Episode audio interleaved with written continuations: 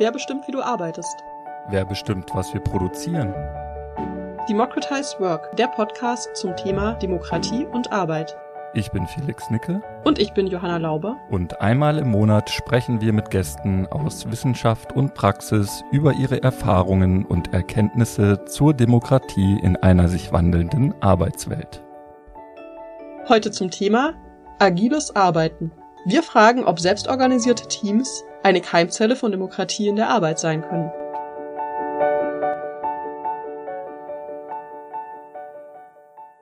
Künstliche Intelligenz, neue vernetzte Produktionsmethoden in der Industrie, also das Stichwort Industrie 4.0 und Digitalisierung. Ganz allgemein wird ja die Kraft zugeschrieben, ganz grundlegend die Arbeit zu verändern. Und schon ganz lange gibt es eigentlich eine Bewegung, die es sich zum Ziel gemacht hat, in der sich verändernden Arbeitswelt auch neue Formen des Arbeitens zu etablieren. Wichtiger Ideengeber war dafür der im Mai diesen Jahres verstorbene Philosoph Frithjof Bergmann mit seinen Ideen der neuen Arbeit bzw. von New Work. Er sah eben schon relativ früh in den 80ern in den Umwälzungen der Ökonomie des globalen Nordens durch Globalisierung und auch die zunehmende Einführung neuer Technologien die Möglichkeiten und Chance, dass sich Menschen aus dem veralteten Arbeitssystem, wie er das nannte, befreien können. An die Stelle eines Zwangssystems, so wie er Arbeit immer eher gesehen hat in unserem derzeitigen Wirtschaftssystem, sollte eben ein flexibleres Arbeitskonzept treten. Mit New Work wollte er einen Vorschlag machen, wie Arbeit neu gedacht werden kann und wie sich Organisationen stärker um die Bedürfnisse der ArbeitnehmerInnen drehen können. Handlungsfreiheit, Selbstständigkeit und Flexibilität sind dabei so wichtige Prinzipien von New Work. Neben dieser schon lange laufenden Diskussion zu neuen Arbeitsformen und Methoden ist das Thema auch von Unternehmen, vor allen Dingen in der IT-Branche, aufgegriffen worden. Dort wird mit neuen Arbeitsmethoden experimentiert und auch neue Formen der Arbeit etabliert. Ja, und ich bin seit einiger Zeit auch auf LinkedIn, also so einem beruflichen sozialen Netzwerk, angemeldet. Und da springen mir eigentlich ständig diese Begriffe Agility, Agile Management oder agiles Arbeiten, Agile Work entgegen. Dort wird dann mit hippen Videos von Projektmanagern oder IT-Beratern erzählt, wie Teams eben noch besser zusammenarbeiten können, wie sie noch effizienter Ergebnisse liefern können und auch besser auf Wünsche von Kundinnen und Kunden eingehen können. Und gleichzeitig soll die Arbeit dann eben auch für die Mitarbeitenden erfüllender sein, sie soll Spaß machen, sie soll irgendwie flexibler sein und eben dieser Zwang, von dem ja auch schon der Frithjof Bergmann sprach, eher an den Rand treten. Teams sollen dann eben frei entscheiden können, wie sie Projekte bearbeiten und ich sag mal so, auf den ersten Blick klingt das ja schon fast nach einer demokratischen Arbeit der Zukunft. Aber so einfach wollen wir uns das natürlich in diesem Podcast wie immer nicht machen. In dieser Episode wollen wir uns das Thema agile Arbeit mal genau anschauen. Welches demokratische Potenzial schlummert da wirklich? Mit welchen Problemen sind Beschäftigte, die mit agilen Methoden arbeiten, vielleicht auch konfrontiert? Und wie kann gute agile Arbeit aussehen? Dazu haben wir wieder zwei Gäste aus Wissenschaft und Praxis eingeladen. Sie waren beide am Projekt DIGAP beteiligt, in dem zu den Bedingungen für gute agile Projektarbeit geforscht wurde. Unser erster Gast ist Judith Neumer. Sie ist Soziologin am Institut für sozialwissenschaftliche Forschung ISF München und beschäftigt sich unter anderem mit Digitalisierung und Industrie 4.0. sowie Arbeitshandeln und Entscheidungsprozessen. Hallo Judith. Hallo Johanna, hallo Felix. Außerdem zu Gast ist Jürgen Krippendorf, Betriebsrat und ArbeitnehmerInnenvertreter im Aufsichtsrat bei T-Systems. Hallo Jürgen. Hallo Johanna, hallo Felix. Ja, Felix hat es gerade schon gesagt, agiles Arbeiten, Agilität sind Begriffe, die einem immer öfter entgegenspringen. Und man fragt sich, ob das langsam eine Art Modewort wird. Zumal nicht immer ganz klar ist, was damit konkret gemeint ist oder wie diese Begriffe eigentlich definiert werden. Judith, könntest du uns vielleicht helfen und versuchen, kurz zu erklären, was hinter diesen Begriffen steckt und auch, wo sie herkommen? Ja, also der Begriff agiles Arbeiten an sich ist eigentlich schon ein bisschen eine Weiterentwicklung. Diese Idee der Agilität kommt aus der agilen Softwareentwicklung und ist mittlerweile auch gar nicht mehr so jung, eigentlich schon 20 Jahre alt. Also Anfang der 2000er haben sich, ich nenne es jetzt mal so ein Think Tank, zusammengetan von Softwareentwicklern, Softwareberatern, aber eben auch Autoren. Also durchaus auch Leute, die an der Praxis interessiert sind, aber eben auch an der Vermarktung ihrer Ideen über die Praxis. Das war schon von Anfang an auch Teil dieser Bewegung. Und die haben das sogenannte agile Manifest entwickelt. Das heißt, die haben sich zusammengesetzt und haben über damals noch nicht so weit verbreitete, aber heute extrem bekannte Formen des Projektmanagements unterhalten, nämlich sowas wie Extreme Programming oder eben auch Scrum, und haben versucht, da gemeinsame Ansprüche zu formulieren, um eben ja den Prozess der Softwareentwicklung nochmal neu zu organisieren. Und dass man jetzt heute nicht mehr nur von agiler Softwareentwicklung spricht, sondern eben vom agilen Arbeiten insgesamt, zeugt ja schon davon, wie ihr das jetzt auch eingangs gesagt habt, dass das im Moment sozusagen in aller Munde ist irgendwie, ne? Steht ja auch ein mittlerweile tatsächlich beträchtlicher Arbeitsmarkt dahinter. Scrum Master werden gesucht ohne Ende. Die Idee der Agilität ist eigentlich fast in jedem Arbeitsbereich irgendwie mehr oder weniger Thema. Es gibt wenige Arbeitsbereiche, die sich noch gegen die Frage wehren können, wie man denn jetzt hier agiler arbeiten könnte. Das, was jetzt agil tatsächlich bedeutet, kommt sehr stark darauf an, mit wem man spricht. Ich würde jetzt aus meiner Perspektive sagen, dass es im Kern aber darum geht, dass Entwicklungsprozesse flexibler gemacht werden sollen, sie sollen schneller gemacht werden, sie sollen so durchgeführt werden, dass man passgenau auf das reagieren kann, was aktuell gefordert ist. Denn es gibt immer wieder unerwartete Anforderungen in Entwicklungsprozessen. Das ist nicht nur bei der IT-Entwicklung so, sondern es ist generell in Entwicklungsprozessen so. Neue Kundenwünsche, neue Technologien, neue Rahmenbedingungen, die auftreten. Und auf diese neuen Rahmenbedingungen, Anforderungen, Probleme soll man flexibel und schnell reagieren können. Und noch besser, man soll sie quasi schon abgeholt haben, bevor sie überhaupt zu einem großen Problem werden. Das ist so die Idee des agilen Arbeitens. Da würde ich gerne kurz einhaken. Du hattest jetzt erwähnt Scrum und Scrum Master. Könntest du kurz versuchen zu erklären, was das bedeutet für alle, die nicht wissen, was das bedeutet? Also das ist quasi eine Methode, um den agilen Entwicklungsprozess zu gestalten. Es gibt unterschiedliche Methoden, aber Scrum ist diejenige, die im Moment am meisten praktiziert wird und die auch am bekanntesten ist. Und bei Scrum ist so angelegt, dass es unterschiedliche Rollen gibt. Also das Scrum-Team insgesamt besteht aus 3 Rollen. Es gibt zum einen das Entwicklerteam. Das sind die, die sozusagen die de facto Arbeit machen, die an der IT oder die IT entwickeln, an der Software arbeiten. Dann gibt es den Product Owner. Das ist die Person, die sozusagen das Sprachrohr zum Kunden darstellt und auch kundenseitig die Anforderungen in das Team reinträgt. Der nimmt die Wünsche des Kunden auf, formuliert die zu handhabbaren Aufgaben und priorisiert diese Aufgaben. Und dann gibt es den Scrum Master.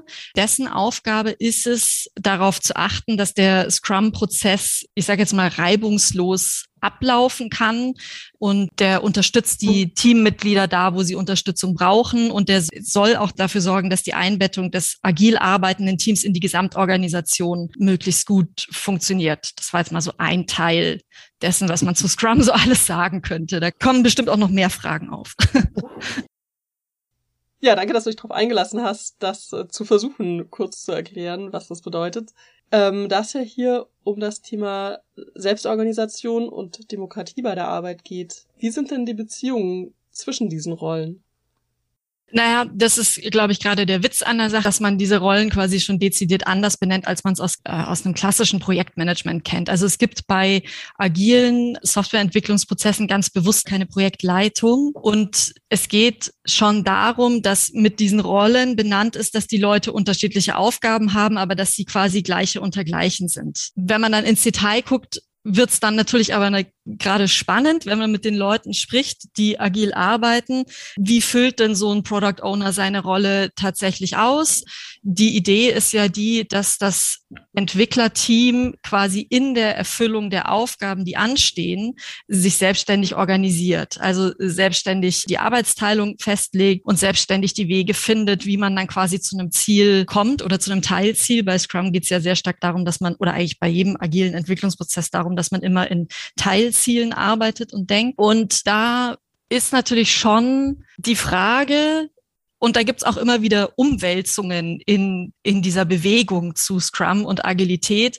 Wie weit bestimmt der Product Owner, welche Aufgaben jetzt im nächsten sogenannten Sprint, also in der nächsten Entwicklungsphase jetzt angegangen werden müssen? Und wie weit bestimmt da das EntwicklerInnen-Team auch mit? Ne? Also da merkt man dann schon, wenn man sich ein bisschen umtut in der Literatur, da sind dann die Formulierungen manchmal auch schwammig. Letzten Endes gibt es da auch nicht den einen richtigen Weg, sondern das ist genau der Punkt und das ist auch genau eine Aufgabe in Selbstorganisation, sich an solchen subtilen Punkten zu fragen, wie wollen wir es denn machen? Und das ist aber auch ein Punkt, der bei der Frage der Selbstorganisation bei Agilität oft vergessen wird. Das ist nämlich viel Arbeit ist für so ein agiles Team, sich über genau diese Dinge im Detail auch Gedanken zu machen. Ja, das ist gerade schön gesagt. Das eine ist die Theorie, das andere ist die Praxis bei der tatsächlichen Arbeit dann. Jürgen, könntest du uns ein bisschen erzählen, wie das ist, wenn man mit agilen Methoden, agilen Ansätzen arbeitet? Gut, also ganz so einfach ist das nicht zu sagen, weil ja jedes Team da auch eine gewisse Vorgehensweise entwickelt und auch eine gewisse Einbettung im Unternehmen hat. Also ich kann wirklich nur sagen,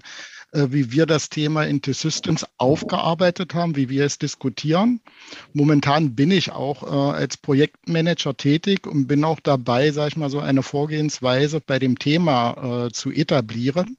Auch gerade mit diesen Fragen, wie geht eigentlich die Entscheidung, was in einem Sprint eines Scrum festgelegt wird. Also wir haben bei uns da den Sprachgebrauch, das Verhandeln eigentlich, das Entwicklerteam und der Product Owner sind ja beide Bestandteil des Scrum-Teams, die verhandeln das, weil das Entwicklerteam kann einschätzen, was ist machbar.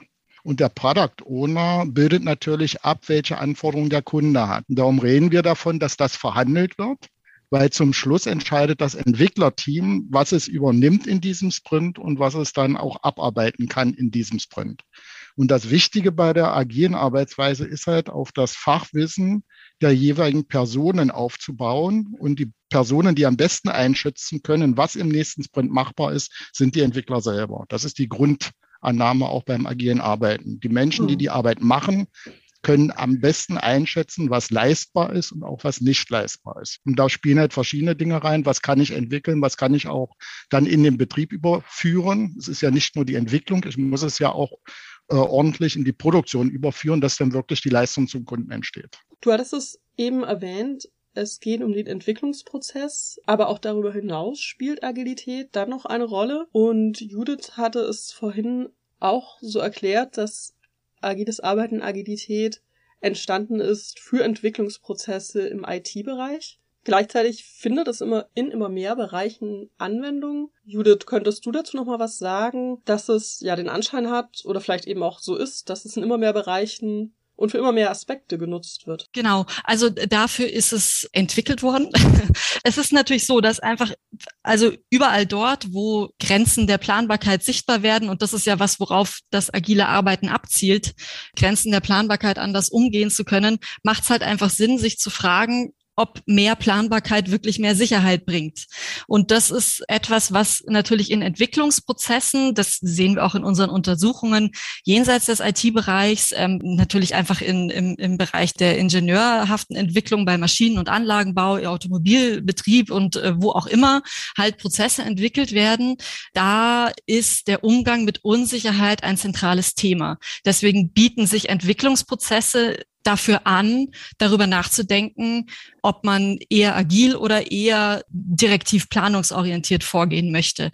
Aber man sieht natürlich auch, dass eben nicht nur im Entwicklungsbereich, sondern auch im Produktionsbereich auch mit Unsicherheiten umgegangen werden muss, dass auch im Dienstleistungsbereich vor allem bei personenbezogener Interaktion mit Unsicherheiten umgegangen werden muss. Tatsächlich auch zunehmend in der Verwaltung, wo man Agilität jetzt erstmal nicht ursprünglich verorten wollen würde, gibt's mittlerweile enorme Modernisierungsprozesse, auch unter dem Druck der Digitalisierung natürlich. Und da gibt es eine durchaus gut wahrzunehmende Bewegung der agilen Verwaltung. Da ist einiges im Gang und wir haben uns da im Projekt auch ein Stück weit explorativ damit auseinandergesetzt. In einem Schwesterprojekt haben wir auch gesehen, dass zum Beispiel der Bereich der Arbeit im Krankenhaus auch ein Feld ist, wo man immer und täglich mit Unwägbarkeiten umgehen muss. Und auch da kann man danach fragen, wie viel Agilität steckt denn da eigentlich vielleicht schon drin?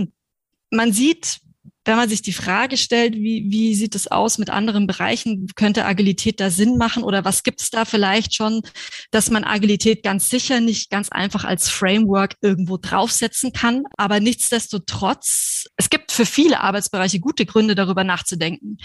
Ich glaube nur, man darf einen grundlegenden Fehler nicht machen, nämlich zu denken, dass man nur die richtige Methode finden muss. Und dann läuft das mit der Agilität schon. Agiles Arbeiten hat einfach genauso viele Fallstricke wie jede andere Form des selbstorganisierten Arbeitens seit den 1980er Jahren auch. Also entscheidend, so haben wir es auch aufgearbeitet, ist immer, in welchem Umfeld bewege ich mich, in welcher Komplexität muss ich agieren, um da gewisse Ergebnisse zu erzielen. Ja, darum sage ich bei den Diskussionen auch immer, wir haben momentan ein hochkomplexes Umfeld, weil wir haben eine Pandemie, wir haben Klimawandel, ja, wir haben verschiedene Dinge, die sich sehr schnell verändern.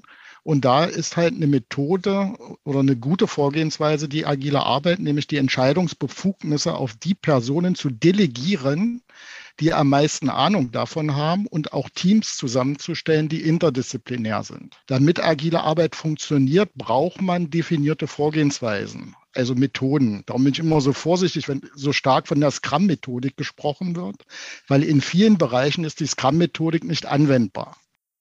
Das ist eigentlich eine sehr gute Überleitung. Und zwar wollen wir ja auch auf die Probleme und die Herausforderungen von agilem Arbeiten blicken. Zunächst einmal stellt sich ja auch die Frage, ihr habt beide in diesem Projekt gearbeitet. Warum braucht es jetzt eigentlich Forschung und Leitlinien für gute agile Arbeit? Ich habe das ja am Anfang schon mal so ketzerisch gesagt. Also wenn ich den Business-Gurus auf LinkedIn jetzt vertraue, dann sind ja alle meine Probleme sofort gelöst und meine Mitarbeitenden sind auch quasi im Schlaraffenland. Was hat euch dazu bewegt, das Thema so nochmal aufzuarbeiten?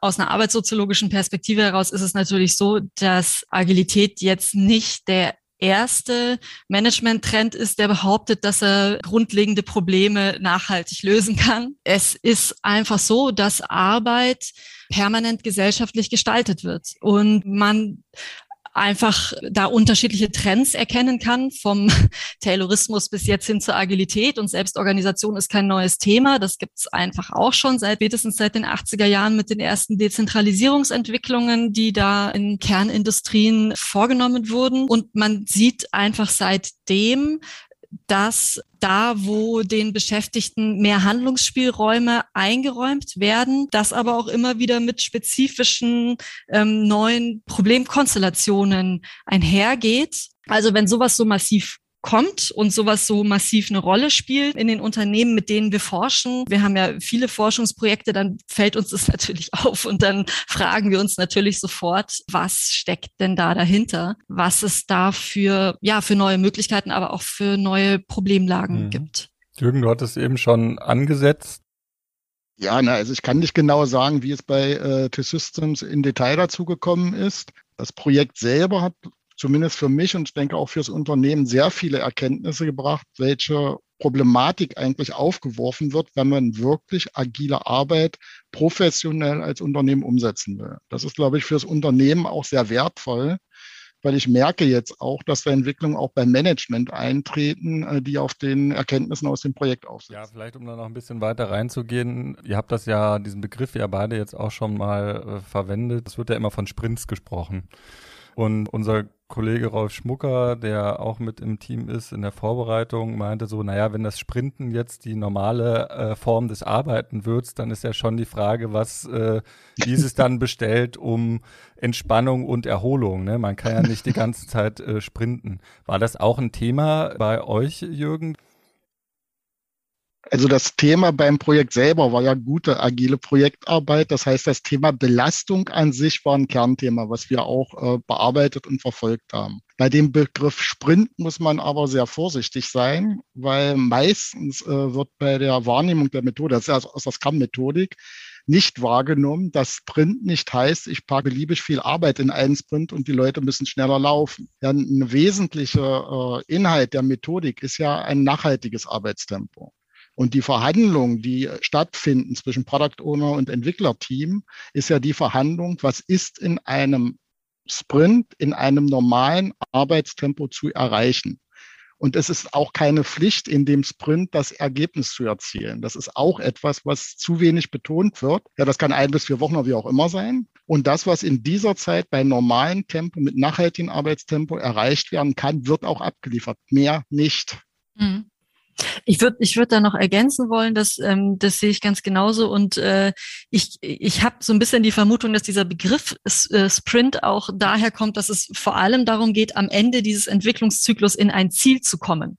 Wobei man natürlich sagen muss, und das war natürlich, wie Jürgen schon gesagt hat, ein zentraler Punkt bei uns im Projekt, also die agile Methode verspricht, das Team gibt sich selber so viel Aufgaben, wie es im Sprint schaffen kann, und das auch im nächsten Sprint und nächsten, weil das Ende vom einen Sprint ist der Anfang vom nächsten Sprint, ne? Und in unserer Empirie sah das mit diesem nachhaltigen Tempo eigentlich vergleichsweise gut aus, ne? Also die agilen Teams sind im Vergleich zu nicht agil arbeitenden Teams tatsächlich, was so diese Arbeitshetze betrifft, weniger belastet, ein gutes Stück weit, aber sie sind auch nicht frei davon. Die Planung des Sprints und die Selbstorganisation des Teams funktioniert dann gut, wenn man das Team halt lässt und wenn das Team auch wirklich die Hoheit hat über die Dinge, die zur Planung wichtig sind, nämlich vor allem Zeit- und Personalaspekte, ne? Wenn dem nicht so ist, dann kann so ein Sprint schon auch mal zur Hetze werden. Das haben wir schon auch gesehen in unserer Empirie. Ja, ich habe euren Artikel in dem Sammelband gelesen, und da schreibt er ja gleich zur Einleitung schon, insbesondere Zeitdruck, Unterbrechungen, Überstunden und Mehrarbeit stellen eher regelhafte als sporadische Belastungen dar. Also das scheint schon auch ein Problem zu sein. Wir führen ja agile Arbeit in einem Umfeld ein, im Unternehmen, das nicht in der DNA hat, agil zu arbeiten. Und da kommen aus meiner Sicht diese Fehlentwicklungen her. Das Umfeld der agilen Teams muss auch verstehen, dass sie da keinen Druck aufbauen dürfen, dass die Leistungsfähigkeit der agilen Teams am höchsten wird, wenn die agilen Teams zusammenbleiben, weil sie sich dann kennenlernen und auch lernen, welche Leistungsfähigkeit jedes einzelne Teammitglied hat. Und das ist die Herausforderung im Unternehmen, so etwas zu etablieren. Ja, das leitet auch so ein bisschen über zu einem Kernthema auch von unserem Podcast, warum wir uns auch überlegt haben, diese Folge zu machen. Bei uns geht es ja um Demokratie in der Arbeit, ne? Und gerade die agile Methode, da wird ja eben, ihr habt das ja auch schon mehrmals betont, da geht es ja viel um Selbstorganisation, und das ist ja ein grunddemokratisches Verfahren. Vor welchen Herausforderungen steht denn dann aber so ein Team, auch wenn es sich selber organisieren muss in der Praxis? Also es ist ja an sich keine demokratische Entscheidung. Es geht ja nicht darum, dass im Team eine Mehrheit erzielt wird für etwas, was getan wird. Es geht darum, einen Konsens zu erzielen im Team, was das Team leisten kann. Ja, also in dem Sinne nicht Demokratie im Sinne Mehrheitsentscheidung, sondern halt eigentlich ein möglichst 100% Kompromiss und sehr viel Rücksicht halt auch auf die Minderheitenmeinungen. Da muss man auch Vorgehensweisen im Team finden, wie man das macht. Kann man als Demokratisierung bezeichnen bezüglich der Hierarchie, die sonst existiert. Ja, es gibt verschiedene Vorgehensweisen, wie man Entscheidungen des Teams herbeiführt. Da gibt es auch Methoden, wie heißt das, Poker, weil das Team muss natürlich zum Schluss eine Entscheidung fällen, was es macht. Und das stellt natürlich auch hohe Anforderungen. Dann geht es auch um soziale Interaktion, ja, um Kommunikation. Das sind Dinge, die wir auch festgestellt haben. Gerade in der IT-Branche wird das eine Rolle spielen. Die Menschen müssen natürlich auch lernen, so zu interagieren, dass zum Schluss Konsenserscheinungen herauskommen können. Auch dafür muss man die Personen ausbilden, qualifizieren, ja, und aufpassen, dass die Teamzusammensetzung stimmt, dass so etwas wirklich Realität werden kann. Mhm. Wenn ich da ergänzen dürfte, also das würde ich ganz stark unterstreichen. Wir haben zum Beispiel etwas genauer betrachtet, tatsächlich auch mit Videoanalysen, wie solche agilen Meetings ablaufen. Es gibt ja unterschiedliche Meeting-Formate. Also wir reden jetzt immer von Scrum, weil das ist, was wir im Projekt angeschaut haben. Deswegen traue ich mich jetzt nicht, irgendwas über XP oder sowas zu sagen, aber diese Meeting-Formate in Scrum, die haben wir uns ein bisschen genauer explorativ mit Videoaufnahmen auch angeschaut, und da sieht man zum Beispiel etwas, was eigentlich wenig überraschend ist, nämlich, dass natürlich auch agile Meetings nicht davor gefeit sind, dass dort ja subtile Hindernisse in der Kommunikation bestehen irgendwie, ne? Oder dass beim Schätzvorgang oder das, was Jürgen vorhin angesprochen hat, dieses Planning Poker, dieses Spiel, das man da macht, um zu einem gemeinsamen Schätzergebnis zu kommen, dass da eigentlich dann doch man sich gerne der Meinung desjenigen anschließt, dessen Meinung halt grundsätzlich hoch geschätzt ist irgendwie, ne? Oder dass es einfach auch Leute gibt, die im größeren Kreis halt nicht gerne frei reden oder irgendwie ihre Meinung sagen. Also das vor all diesen Dingen schützt oder schützt ist jetzt der falsche Begriff, aber daran ändert auch agil nichts. Wenn man die Anforderung an Beschäftigte stellt, dass sie in Selbstorganisation agil arbeiten sollen, muss man ihnen den Raum dafür geben, all dies auch tatsächlich in Angriff nehmen zu können. Und das ist unter Umständen ganz schön viel. Ja, genau. Das ist ja auch gerade schon so ein bisschen angeklungen, ne? Ich habe mich nämlich auch gefragt, in der Arbeitsforschung gilt ja oft auch Autonomie und Gestaltungsspielraum bei der Arbeit als was sehr Positives. Bei euch höre ich jetzt schon auch so ein bisschen heraus, dass das einen unglaublichen Anspruch an die Beschäftigten stellt. Was würdet ihr sagen, sind Problematiken, die auftauchen? Also vorhin wurde auch mal angesprochen, an bestimmten Punkten muss sich erstmal auch über bestimmte grundlegende Regeln zum Beispiel geeinigt werden. Ist das denn so, dass da dann immer genug Zeit für ist, weil es auf der einen Seite ja auch darum geht, also es geht die ganze Zeit um Flexibilität und schnell reagieren zu können und so weiter, und Markterfordernisse ändern sich ja auch die ganze Zeit. Bleibt da überhaupt dann genug Raum oder unter welchen Bedingungen bleibt da genug Raum für sowas? Die Methodik sieht das vor. Ja, und in den Methodiken, denke ich, sind immer auch Retrospektiven drin. Das heißt, dass die Teams darüber sprechen, wie haben wir das gemacht, wo treten Probleme auf, etc. Ja, und wenn das Prinzip eingehalten wird, dass die Teams selbst entscheiden, was sie in den einzelnen Arbeitsabschnitten oder Sprints machen, dann ist auch genug Zeit da, weil diese Sachen dann einfach zu dem Prozess dazugehören. Die Risiken bleiben aber, weil es ist eine menschliche Gruppe. Das heißt, es sind einzelne menschliche Personen, die da drin sind in der Gruppe mit ihren eigenen Interessen, ihren eigenen Egoismen etc. Und diese Risiken habe ich, da muss ich auch als Unternehmen gucken, wie ich da eventuell eine Begleitung zur Verfügung stelle, dass auch solche menschlichen Probleme, die in diesen Gruppen hochkommen, bearbeitet werden können. Es entsteht, und das ist das große Risiko, was wir auch immer als Betriebsrat damit identifiziert haben, das Problem der Gruppendynamik, des Gruppendrucks, dass also Einzelpersonen unter Druck gesetzt werden aufgrund der Gruppenanforderungen. Und wie gesagt, es geht für alle Personen um das nachhaltige Arbeitstempo. Darum muss man auch dafür als Unternehmen Lösungen bereitstellen, Wege bereitstellen. Und wird aber eben oft so nicht gesehen, dass das dazugehört. Ja. Ne? Also oft ist es so ein, das hört sich ja super an, agil, dieses Tool, das benutzen wir jetzt mal, jetzt machen wir mal Daily Meeting und so weiter und so fort. Daran ist nichts falsch, ne? Aber die Ansprüche sind dann viel zu hoch daran. Dann denkt man, dass man damit diesen ganzen Kladderadatsch an Fragen quasi schon miterledigt hat, und dem ist natürlich nicht so. Aus einer arbeitssoziologischen Sicht gibt es eigentlich so zwei, oder das ist in dem Projekt deutlich geworden, vielleicht gibt es auch noch mehrere, aber das ist jetzt das, was im Projekt mal so deutlich geworden ist, dass es so zwei grundlegende Kategorien gibt an Herausforderungen in diesem Thema der agilen Selbstorganisation. Das eine ist so die Kategorie von, da wurde quasi agil nicht richtig umgesetzt, kann man dann sagen, ja, lest euch doch mal den Scrum Guide nochmal durch. Da ist auch nichts verkehrt daran, aber es gibt eben auch noch eine andere Kategorie an Herausforderungen, und die ist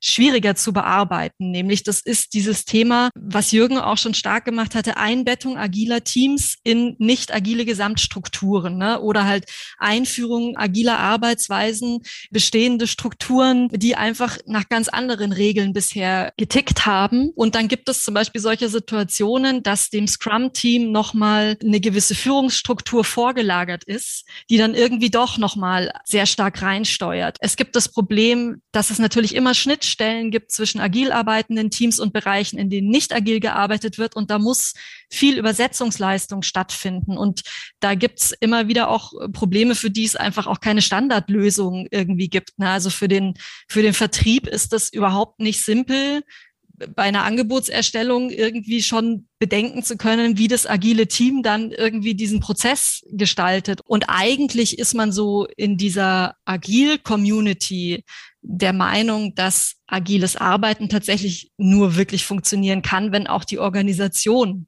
insgesamt agil wird. Aber ist auch nicht so ganz einfach, so ein Riesenschiff wie TSI jetzt mal einfach umzustellen. Nein. Ich würde sogar sagen, es ist ein sehr schwieriger Prozess, weil gerade auch bei uns ist es so, wir brauchen halt auch die normalen Prozesse. Wir hatten in der Vorbereitung auch darüber gesprochen, dass es ja eigentlich ein Stück weit ein Privileg dann ist, diese agile Arbeit machen zu können, dass ja eben auch nicht allen ArbeitnehmerInnen offen steht, weil es eben einfach nicht in allen Bereichen möglich oder sinnvoll ist. Dazu will ich aber auch sagen, das ist wiederum, also wir haben es als positiv gesehen, dass das so ist, dass es auch andere Arbeitsformen gibt, weil die Einschätzung auch ist auch so, dass nicht jeder Mensch so arbeiten kann und nicht arbeiten will. Also auf der einen Seite ist es, wenn man mit den Beschäftigten spricht, die agil arbeiten, so, dass sie diese Arbeitsweise tatsächlich überwiegend sehr mögen sozusagen, ne? Also wir haben auch oft den Satz gehört, dass natürlich arbeiten wir agil, wir haben schon immer agil gearbeitet, das liegt in der Natur der Sache, ne? Also so ein Entwicklungsprozess braucht Agilität, sonst funktioniert er nicht. Von daher ist es schon so, dass man mit solchen Ansätzen dem, was die Beschäftigten tatsächlich brauchen, um ihre Arbeit so erledigen zu können, dass auch sie selber damit zufrieden sind, schon ein Stück weit entgegenkommen. Mehr als es unserer Empirie nach zumindest in klassischen Projektmanagement-Ansätzen der Fall ist. Aber was man natürlich auch sagen muss, und das habe ich vorhin auch ganz kurz angesprochen, ist, dass natürlich in agilen Arbeitssettings auch diese Mechanismen der fremdbestimmten Selbstorganisation greifen. Diese Widersprüche, die in Settings mit indirekter Kontrolle aufkommen, die sind auch dort vorhanden. Die konnten wir auch dort empirisch finden. Und da ist Agilität auch nicht einfach jetzt die Lösung, die man da draufsetzen kann. Sehr prominent ist zum Beispiel dieses Thema, die Rolle des Kunden. Sehen wir schon auch, dass agile Arbeiten oft auch missverstanden oder instrumentalisiert, auch von Kundenseite, um quasi permanent in den Prozess reinsteuern zu können und permanent neue Anforderungen zu stellen. Und das ist natürlich etwas, wo das Team normalerweise sagen können müsste, stopp, wir sind im Sprint, wir können jetzt hier nicht neue Anforderungen aufnehmen.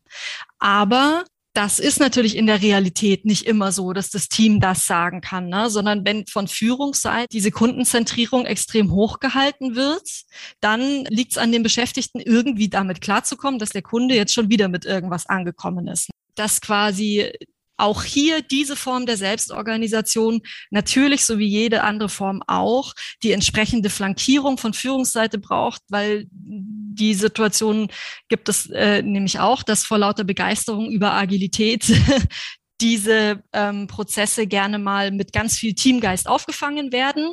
Ja, das wuppt man dann schon, aber das nachhaltige Tempo leidet dann darunter schon.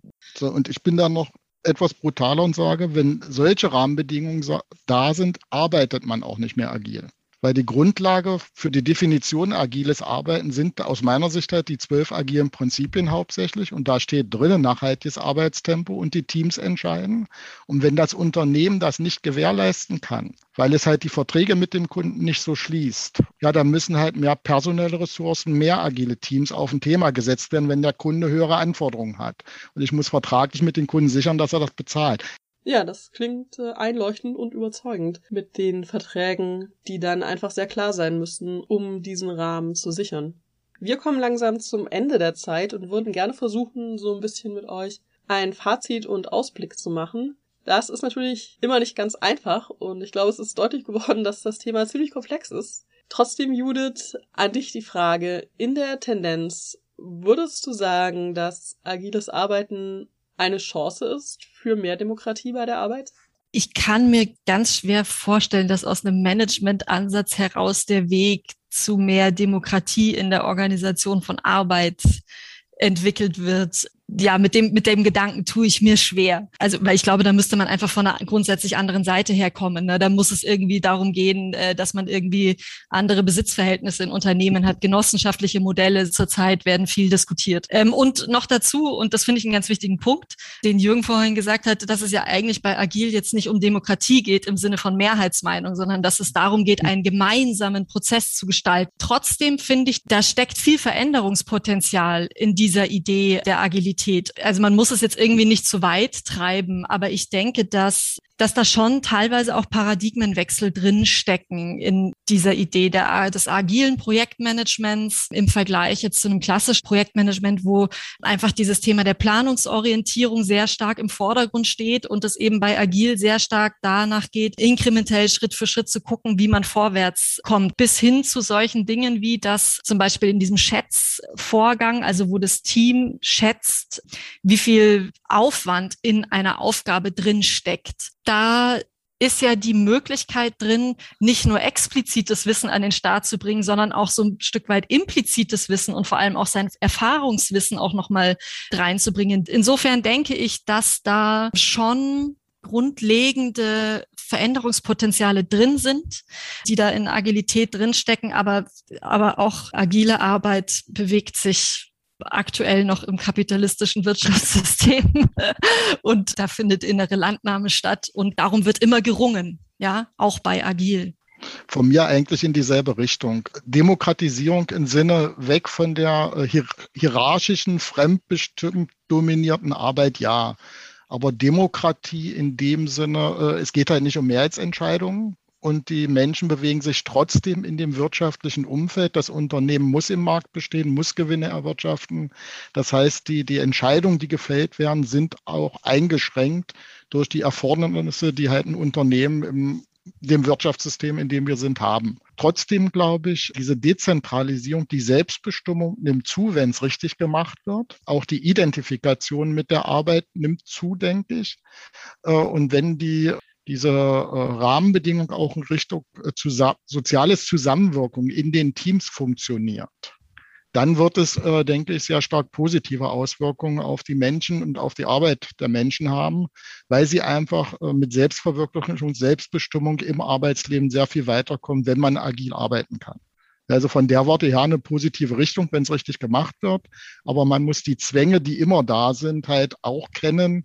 Und die Menschen in den Teams müssen auch realisieren, dass sie diesen Zwängen unterliegen und ihre Entscheidungen auch in dieser Richtung mitfällen müssen. Also richtige Richtung im Sinne Selbstverwirklichung, aber halt in den Grenzen, die das System, das Wirtschaftssystem setzt, ja. Liebe Judith Neumer, lieber Jürgen Krippendorf, wir bedanken uns bei euch, dass ihr euch die Zeit genommen habt, eure Einsichten und Erfahrungen aus Wissenschaft und Praxis zu Demokratie bei der Arbeit und agilem Arbeiten mit uns zu teilen. Ja, vielen Dank euch auch. Ich freue mich, mal bei sowas teilgenommen zu haben. Und es war auch schön, dich mal wieder zu sehen, Jürgen. Ja, genau. Ja, und vielen Dank auch an unsere HörerInnen. Wir freuen uns wie immer über Kommentare, Fragen, Anregungen an unsere E-Mail-Adresse podcast@fnpa.eu. Und wenn ihr uns auf Twitter folgt, freuen wir uns natürlich auch. Außerdem haben wir noch einen Veranstaltungshinweis. Und zwar findet dieses Jahr zum ersten Mal das Global Forum on Democratizing Work statt. Also ein globales Forum zum Thema Demokratisierung der Arbeit vom 5. Oktober bis 7. Oktober. Die Veranstaltung findet online statt und ihr könnt euch auch noch anmelden. Weitere Informationen und die Möglichkeit zur Anmeldung gibt es unter democratizingwork.org. Genau, damit sind wir am Ende. Democratize Work ist ein Podcast des Forum Neue Politik der Arbeit und der Kooperationsstelle Wissenschaft und Arbeitswelt der TU Berlin in der Zentraleinrichtung Wissenschaftliche Weiterbildung und Kooperation. Macht's gut. Tschüss.